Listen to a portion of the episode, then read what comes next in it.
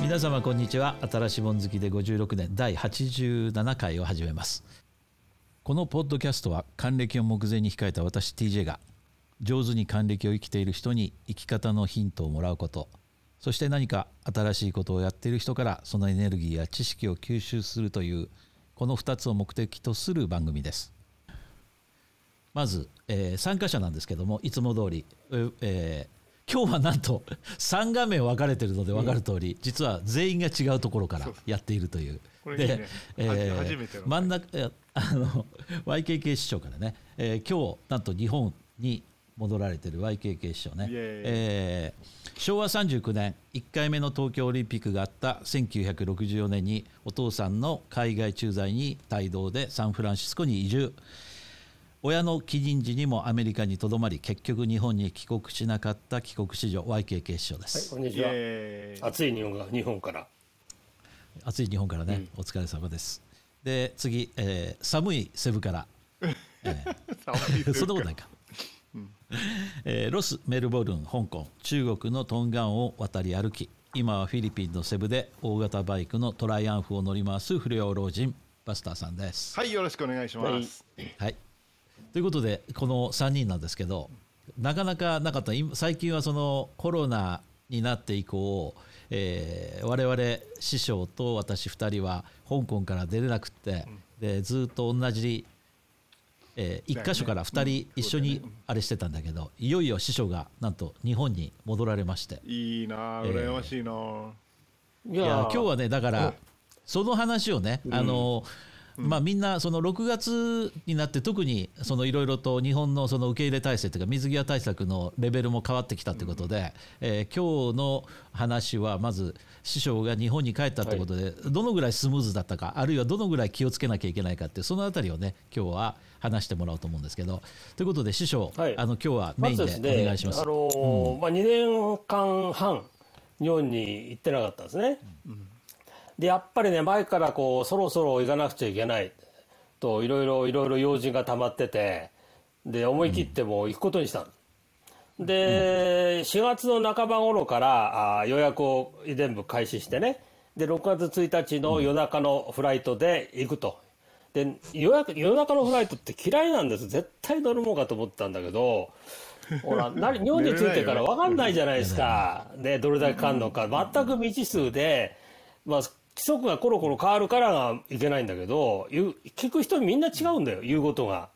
だから分かんないから、初めて海海外に行くような感じで、まあ、朝が明け方つけばね、まあ、夕方までじゃどんなことしたって、うちに帰れるだろうということで、夜中のフライトだった。で、ところがですね、で、1時40分のお出発です、夜中の。でね、どれだけ前にエアポート行ったらフライトは何ですか？え？キャセ？イ JAL です。キャセ？イはい JAL 今回、今回もうん十年ぶりの JAL。すべてがもう初めてという感じでね。だから何時間前に行っていいか分かんないから、10時半にはもう着いちゃったんですよ。10時前、あ、10時頃にはもう着いちゃったわけ、エアポー 3, ト。三時間前ってこと？だからえフライト1時 ,1 時40分ですよ。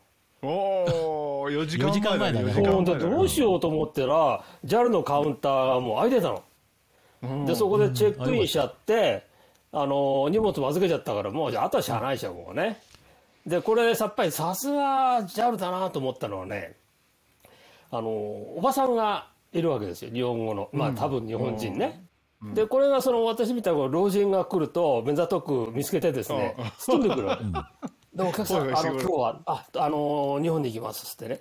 で、ああでもない、こうでもない、全部細かく話し出すわけ。で、もう飛行場は、飛行機のエアポートの内部はこうなってます、こうなって、もう知ってるからいいですよって言いだって、言いたかったんだけど、一生懸命話すから、もうしょうがないからずーっと我慢して聞いてたわけ。すごいね、やっぱり日本人っていいね。ほんで、あの、チェ、に JAL のチェックインカウンターでね、で、聞いて、で、何を、なんか要求されるのかと思ったら、日本、日本国政府っていうのは、その、アプリでほとんどやってるんですよ。で、MySOS っていうアプリがあって、で、MySOS、あ MySOS アプリっていうのはもうダウンロードされましたかって聞いてるから、あ、しましたよ、OK ですよって聞いて、あのーそしたら見せてくださいって言うんです、画面を。でこれが画面なんで これが画面。でえーでこれでね行ったらですんなりチェックインも何も特別なことは何にもなくって終わっちゃったの。で、あとはもう飛行場の中であの飲み物も食べ物もやってるとかどこもない。だからもうベンチに座ってボケーっと。やあやってないねやっぱり。やってないやってない。でじベンチに座ってポケーっと流れる時間をしてたけど全然早くもなよ遅くも流れずにずーっとベンチに座って 要するにひたすらもう我慢の子で ゲームだかや。らゆっくり流れたでしょ。流れなかった。ひたすらゲームやったり本読んだりいろいろやって時間潰したの。そしたらねみるみるで増えてくのよ。乗客が。で乗る時になったら乗る時になったらねなんとほとんどフルフライトよ。びっくりしちゃったよ僕。誰が行くのよ日本にだと思って。はい。で見たら香港人のいるグループじゃないよそれも。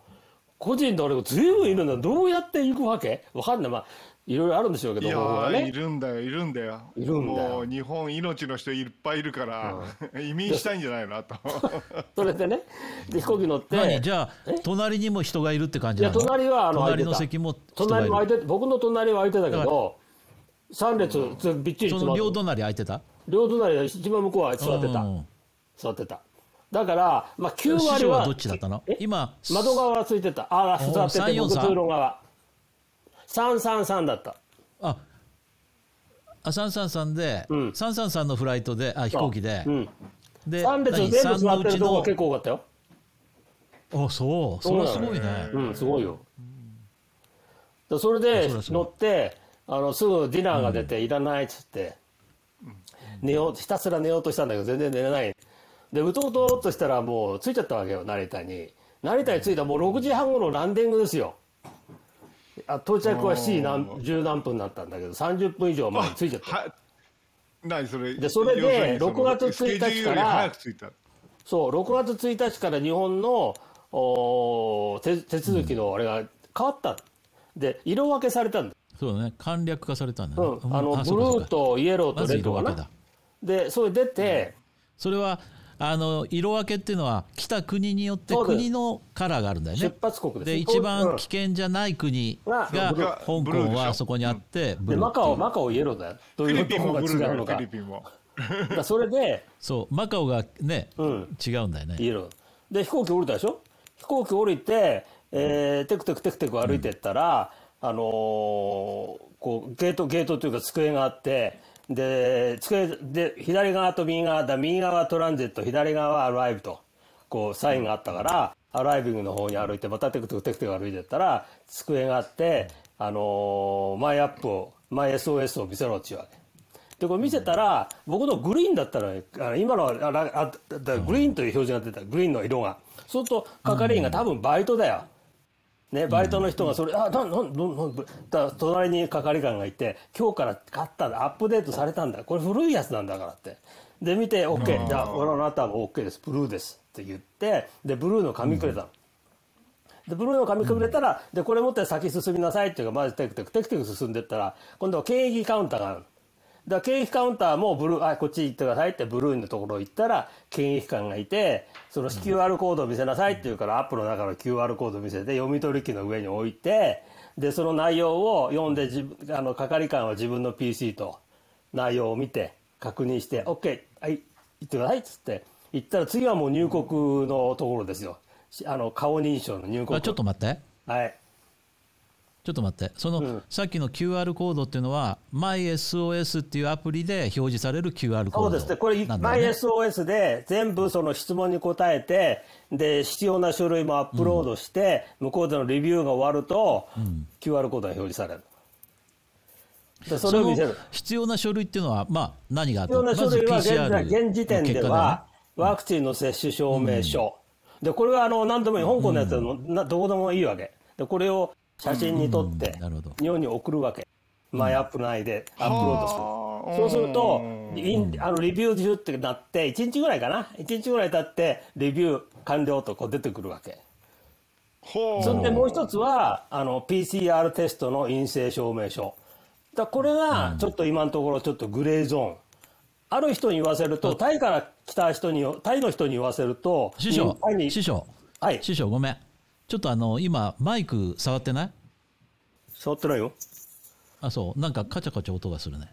ちょっとなんかに触れてるのかもしれない、うん。だからもう一つは PCR の陰性証明書なんだけど、だこれ、タイ在住の日本の方あに言わせると、別に日本人、日本政府用の PCR 陰性証明書のフォームじゃなくても、送ったら OK になりましたっていうのはありました。ただ僕、そんなこと知らなかったから、日本用のフォームを、あの日本の厚生省からダウンロードして、印刷して、それを検査場のところに持ってって、これに、あの書いて署名してくださいって頼んだ。だから、その、二度手間になっちゃったわけ。検査行って、あとその結果はもう SMS で飛んでくるから、普通それで OK なんだけど、フォームに余計にもらうためにもう一回行ってそれをもらってきた。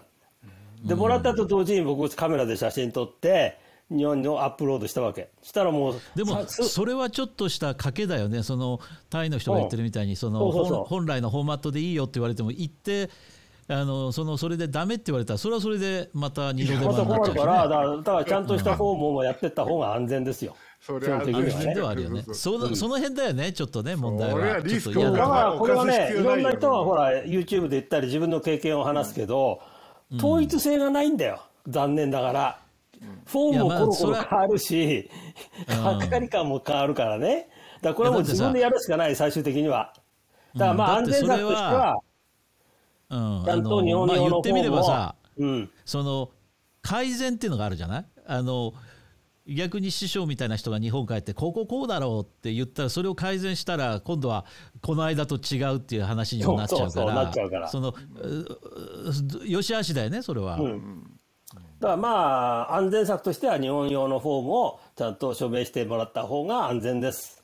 それはもう絶対そうだよじゃあちょっと整理すると、はい。その MySOS っていうアプリをインストールした後にアップロードもあのアップデートも必ず出発する前に自分の国で、うん、アップデートしておかなきゃ。6月、特に6月1日からはその、はい。出発国の色分けっていうのがされてるからそ,、はい。れは非常に後々の影響あるから香港の人は例えばブルーになって一番、うん。あのリスク低い国っていう位置づけにはなってる、うん。でもそれでも師匠が用意しなきゃいけないのは PCR の検査を事前にして、えーそれをアップロードしておく。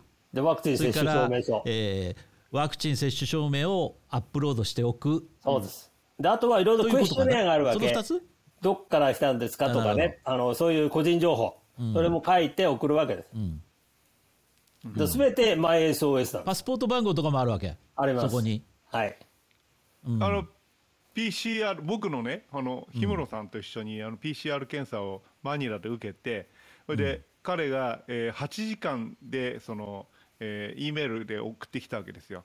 で見たらねパスポート番号が記載されてなかったんです。やばいよ。それでひそれは絶対アウトじゃないだからひっちゃきになってそこにあの連絡してあのこれパスポートナイナンバーが書いてありませんって言ってそしたら2時間後か3時間後にピロリロリンって言ってパスポート番号が入ってきて。うん怖いね。ね、だからこれで、例えば、香港に住んでる日本人したら、もうパスポートなんて、ほら、無縁の世界で住んでるじゃないですか。だからもそうないわ、うん。どこにしまったっけって、そういう感じですよ、パスポートなんて。ID, ID カードだよね。ID カードね、だだから、思いつかないわけですよ。で、僕見たのは、あの、日本のフォーム見たら、パスポートナンバーって書いてあるから、これは絶対パスポート持ってって、その、あの、テストするときで、向こうに確認してもらわないとダメだと思って、僕を持ってったらそれが正解だったわけ。なるほど。そうだね、うん。だって日本政府に出すんだから香港 ID カードは何の意味もないよね今度。はい逆にね、ダメです。だから接種証明書は OK だったよ。か言われなかった。あそこにパスポートナンバーなんて書いてないから。書いてないよね。だって ID,、ID 番号だよ書いてあるんだそう。確かにそうだ,、ね、だからそれ問題なかのった紐付けってどうなってんだろうね。わかんない。ちょっとだからそこもグレーなんだよ。確かに。うん。うんグレー。なるほどちょっと僕の見てみ確かに。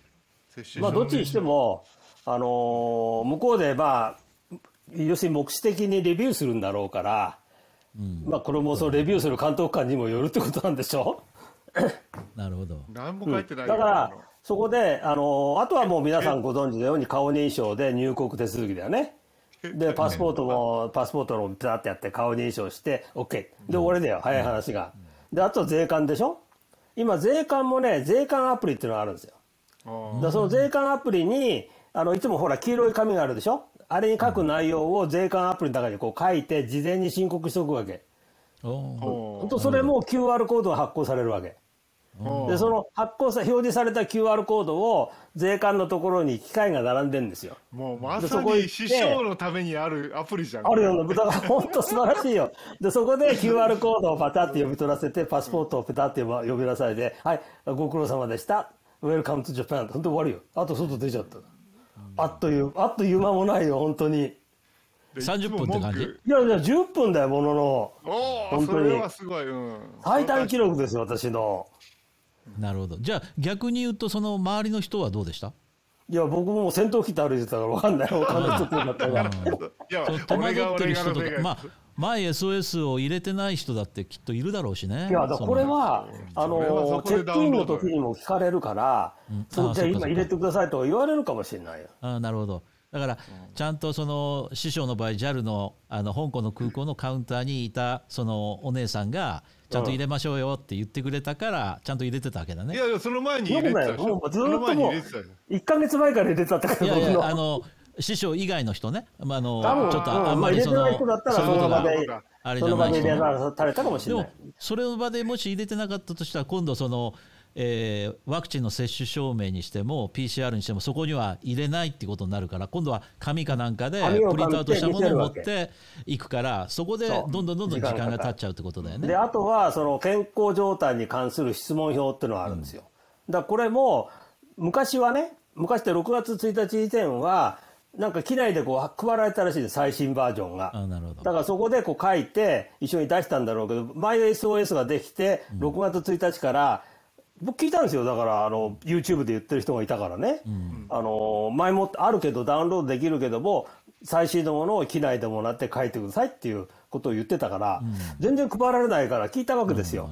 お姉さんに、JAL の。そしたら、あ、マイ SOS お持ちですか？って全部おみちょっと見せてくださいって見せて、あお客様はいらないですか？らって言われて、あそうってそう。いらない。だ書くものも何もないしおそれはそれは嬉しい。ね。それがいいよね。あのペンいらないからさあの。でマイ SOS のアプリも全部必要な項目があし入力されてアップロードし処理もアップロードされて完璧になると色分けの色が出るんですよ多分。なるほど。僕の古いバージョンだったから。グリーンが出てたけどブルーになるんですよあれが。なるほど。うんじゃあもうペンもいらないと。ペンもいらない。それ大きいねあの最後にカバン閉まってるのにペン出さなきゃいけないからいつもちょっとねいやあのだって TJ からほらは TJ はそれであさあのの税関申告書も PDF でダウンロードできたし、事前に用意はできたけど、今いるもないアプリだから、うん。いいね。それいいね。あれいい。だからあのー例えば機械がそんなになかったよ6個ぐらいしかなかったの。その税関の読み取り機械が。だからみんながやりだしたらもっと増やさないと結構大変だよ、そうだねうん、で今でもほら税関とか時々並んでるじゃないですかずらーっと、並んそんな時状態で向こう行ったらあっという間にできるね、だから日本もねかなり進化はして進きましてるね、うん、うんしてる。一旦そこに行き出したら日本は早いからそうなんだよ。まあ他の国よりももっとスムーズに行けるようになってるんじゃない？しかなかも改善が改善改善改善されて。SOS と、ん。あちょっと前からあった、あのータックスフリーの買い物、この2つだけはね日本は日本世界に誇れますよ。絶対。ああリファウンドね。リファウンド。そう、ねえリファンドもない、ね。最初から払わないんだからあれそうそう。日本のシステムが。そうなの？そう。最最初から消費税は払わないの。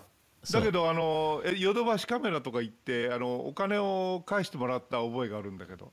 いやそれ違うよ。違う違う。今最初から払わないのあの師匠が言ってる意味っていうのは例えばヨーロッパで買い物すると、空港でもう一回空港っていうかそのイタリアとか行って買い物すると最後空港でもう一回窓口に行っしてそこでリファンドしてもらうからそこの空港に行って飛行機に乗るまでの時間のすごいところをそこで食われちゃう。それに対してヨドバシはもうそのあなたは外国人ですねパスポートって言ったらうんそこでもうその場で返してくれるよ、うん、返してくれる。も何も取られないんですよねもともと。取らないんだ最初から、払わないの今もう取られないの？取られない取られないの今。えー、ああそうなんだ。だから商品に対してこれをあのあなたは買ってますよっていうその空一応立て付けとしては空港でその乗っていくときにそれを持って出なきゃいけないからそれがちゃんと紐付けさいすべったものをえーパスポートと一緒にあの見せなきゃいけないっていうルールが本来はあるんだけどそこも実は今はほとんどやってないあのまあ、有名美術になったら、そうね、例えば化粧品とかそういう消耗剤はあの袋にい入れられるんですよ一応日本では。でシールされるの。これは国外に行ってから開けてくださいと。ただみんなその場で開けて使ってるからね。だあんまり関係ないんだよね。だだからあんまり文句言う人なんて皆無なんだから。なるほどね。もうウェルカムですよ外国人にとっては。そんな素晴らしいな建よ前の。その建前の日本は昔はそれも多分1万円以下はあの免税対象外っていうことになってたんだけど、それも多分うん5000円ぐらいに引き下げられたと思うのね。おーだから本当にちょっとしたその松本清とかうんああいう化粧品屋さんっていうか化粧品っていうか何？あのね。お薬がえーそうじゃない、おそう薬お薬とかああいうものに対して全部免税になるなるからね。うん。薬屋さんでさ並んでるお客も店員まで全員中国人で俺が日本人でねそれで一人だけあの銀通カードでは払ってでああアントン アントンかって言ってるけど「はいらー」っていやそれであのし新宿とかああいうとこ行くとあの外国人用と日本人用のレーンそうそうそう。2つに分かれてるよね。外国人はこう並んでも日本人はもう。日本人はもういない。店員含めて全員中国人だったここ俺は日本にいるんだから。今それが違うんだよでも。あのー世界に誇れる日本のシステムです。間違いない。松本清なんかそうだよね。だって今中国人いないでょしょ。あ今いないんだよね。そうだよね。いいじゃん確認しますこれもぎ銀座に行って。本当にいないのか 特にあのライライカに足踏み入れてあいないあ M11 のバイパスあそこは。あの界隈はあのぜバイパスいや買うべきだよやっぱり日本行ったんだから。安いし日本円今安いんだからさ。あのいいじゃん買えば。いやダメ。日本円安い。日本円の安円安を理由に値上げしたでしょ？値上げしたでしょ？したの？したの。日本は。ないか。5, 5月のね何日かにね大幅な値上げがあったの。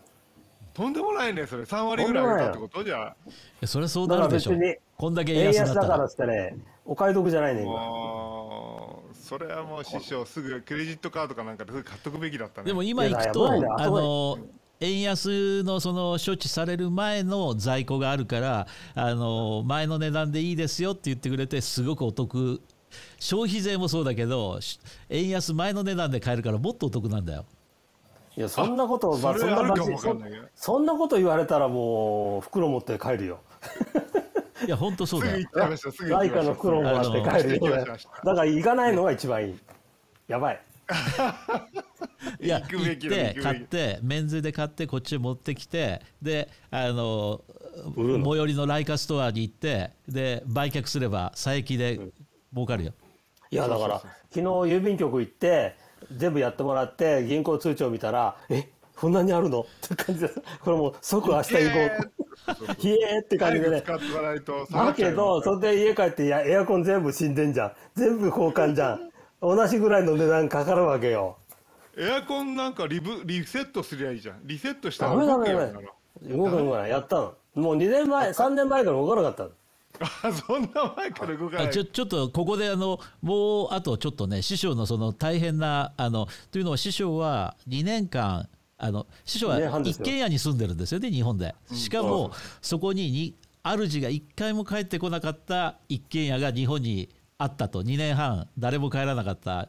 それが2年半ぶりに帰った時にどうなってたか。それからどういう処置をしようとしたかっていうちょっと話してもらおうか。はい。でこれでねあのー怖かったわけ。とってもじゃないけど帰怖いよね。ってすぐこうやって怖いよそれはでちょっと寝れないでしょ自分のベッドでだから前もってあのダスキンさんに電話してあのー 3, 3年近く空き家になってるんですけど掃除をお願いしますってあの頼んだ。で3人で朝から来てでやってるまだ。ですごい今やっぱり特にねあの窓。あのサッシのほらあの酸があるでしょ？このレールのところなんて。ひどいよすごいよ。あえーと思った。だあれ台なんしねね。うん自分でね無理だよあれ。でもプロの人がやるとねみるみる綺麗になるんだ。なんだろう薬品もないよみんな違うんだなねきっと。そうだね。うん。でちなみにおいくらぐらいなんですか？あのね費用は。僕も分かんないでしょ当然見てないんだから。だから聞いたの、おいくらぐらいしますかって、いやダスキン、うちはねあのうちでやともう全部掃除しますからっていうわけ、で全部掃除しますからまあ10万円ぐらいって言われた、でそれで今日来て実際に見てね、でだから本当に完璧に掃除なんていらないんでともかくあの床の掃除とこう溜まったほこりと窓のあれとかぐらいで、あそれだったらそんなにはかかりません。でまだ分かんない、終わった終わ終わってからいくらですって言われるだけで、まあ、10だから要するに万覚悟しこういたらそれよりは安いんじゃないかって感じね。うん、で要はこういう人たちってのはそのアパートなんかのあの家主がいやあのやあのテナントが出たりするでしょ、そういう時にこう入って全部掃除する、そういうところなんだね、だから僕みたいなケースってのはそんなにないみみたい、ああそうだね、で次にだからエアコン、エアコンでで電話したんだよ。そしたら、今立て込んでまして次のメンテは7月1日なら踊り出ます。こうでしょ？7月1日になってきた、どうするだから前に前に見積もりした人の名名刺があったからそこで電話して「なんとかして」って言ったら今日伺います。で今日さっき来てさ、全部見てうん。取り替えですね。だからあの船外機要するに屋外機3個取り替えて、屋内の天井に埋め込み式だからだからそれも5個全部取り替えるでこれから見積もり来るからまあ100万超えるでしょうね。多分ね、あそんなになっちゃうんだね。おー。それぐらいになるよ。1個30万円。いや僕がする一番そのドキドキしてたのはそのエアコンではなくて冷蔵庫ですよ。いや冷蔵庫はねあんまり大したもの入ってなかったけど、だから別になんともなかった。よだってあの一応あれでしょ？スイッチはついあの電気入れっぱなしでしょ？入れっぱなし。うん。そしたらら冷凍庫もそのままになってたし、そそれは OK みたいね、じゃあ停電もなかったんだね一回もね、うん、台風の時あのーてそうなかったみたいね、んただ、ね。あのーあれは死んでた。あのもちろんルーターは。うん。ででルーターであの全部面倒くさいから一斉に電気を落としてもう一回全部リブートしたの。したらあの赤いランプがついてネットのところで赤いランプがついて繋がってません。えやばいなこれ。また全部やり直しかよと思ったらしばらく置いといたら回復した。おー。それで今つながってるもんねそうそそうう。そう繋がってるそう。であとはジェイコブにっていうところに電話して要するにケーブルテレビね、で今あるのがもう古いからで新しいのに変えたいという電話したの。そしたら「分かりました」っつってねあのお客様のあの今のご契約内容を確認しましたところあと今度新しくこういうパッケージにするとさらにお安くなりますって言って30分ぐらい説明してたの。30分聞いたら苦痛だよ、だから途中でさ「もういい分かりました。それでやってください」って言ったら言ったら「いや一応一応最後まで説明しませんといけないことになってますから」ってまた揺る出すんだよねで文句言われないためにで僕の聞きたいのはいつやってくれんのってことですよ、でこれだけ言う30分も聞かされてよ、あとじゃあ設置日時はあ9月になりますなんて言われたらどうすんのこれそうでしょだから最初にそれ言ってくださいとぐたぐたぐたぐたぐたぐたってやって30分だよほんで今度は今度はね今のは 4K 対応ですから 4K お客様のテレビは 4K に対応してますでしょうか？あしてません？古いから。あそうですか。でまた私はあそれだったらこう大変だあれなもう。疲れた。あれで。で何？き結局来てくれるのはそのいる間に来てくれることになったの？じゃあこれからあの確認しましてあのすぐ連絡します、あ連絡してくれたあやっぱり7月の15日の。じゃあいいやこれあの9月15日もう今はあ誕の鍵鍵みんなに渡しちゃったから。鍵渡したから必要な時はちょっとすいませんって言ってあのやってください。あげといてくださいって。いうことで。首相はいやつまでいらんですか？有名だからほらあのいとこのねごご夫妻と飯食ったわけ、はい。まあ悪いからね。ほんでいちょちょちょっと話に聞いたんだけどお隣さんがでがいいいい人なのよお隣さんもすごく。であのでうちのだからそのその関係でうちのいとこの夫妻とも話するようになって時々なんか話してるらしい。でできたら「いや私が行って月いっぺんでもこう中開けましょうか」って言ってたっていうわけよ。おお助かった。これ拍手喝采じゃん、じゃあもう絶対隣に頼んじゃおう。もう鍵持ってんだからで一月に一遍でも入って窓開けてまあもちろん無料とは言わないからね、まあ、1万円1万円でもこう払ってさでおこれは願いもう絶対やるべきだね。うん。うん、といそれがいいね。うあって言おうと思ってる。うん、それがいいよ。心配だもんね、いつまでいるの？いつまで？東京な7の月20日。あじゃあまだいるじゃない。7月1日でもいいじゃん。おだけど7月だってもうあんまりないじゃんそれからエアコン入れてくれてどうすんのこの暑いのそれまでにもう。死んじゃうよ。ここの次行った時に。さえその今いるリビングルームだけはエアコン生きてたわけ？OK、うん、だからここにマットレス引いて、でいやリビングルームに寝るようだよ、もうそれでいいじゃん。それで、俺だったらそれでいい、あいいよ。うん。OK、床も掃除したし綺麗になったし、まあよかった。まあ大変だってことですわ、空き家になってるとね、いやそうだよ。ね、空き家になると家が傷むって言うしね。うん、そうそうそう。それはもう絶対間違いない。痛むよ。明らかに痛むよ。だから月一遍うん。痛む痛むお願いしようと思って。まあよかった。ということで前半は、あのこの辺りにしましょうか。じゃはい。あはい、じゃああの今回は師匠の日本帰国ドタバタ劇っていうところを聞いていただきました。じゃあまた つ、えーまた後編あの木曜日に公開しますんでその時よろしくお願いします。それでは後半もぜひご覧ください、はい。はいありがとうございました、はい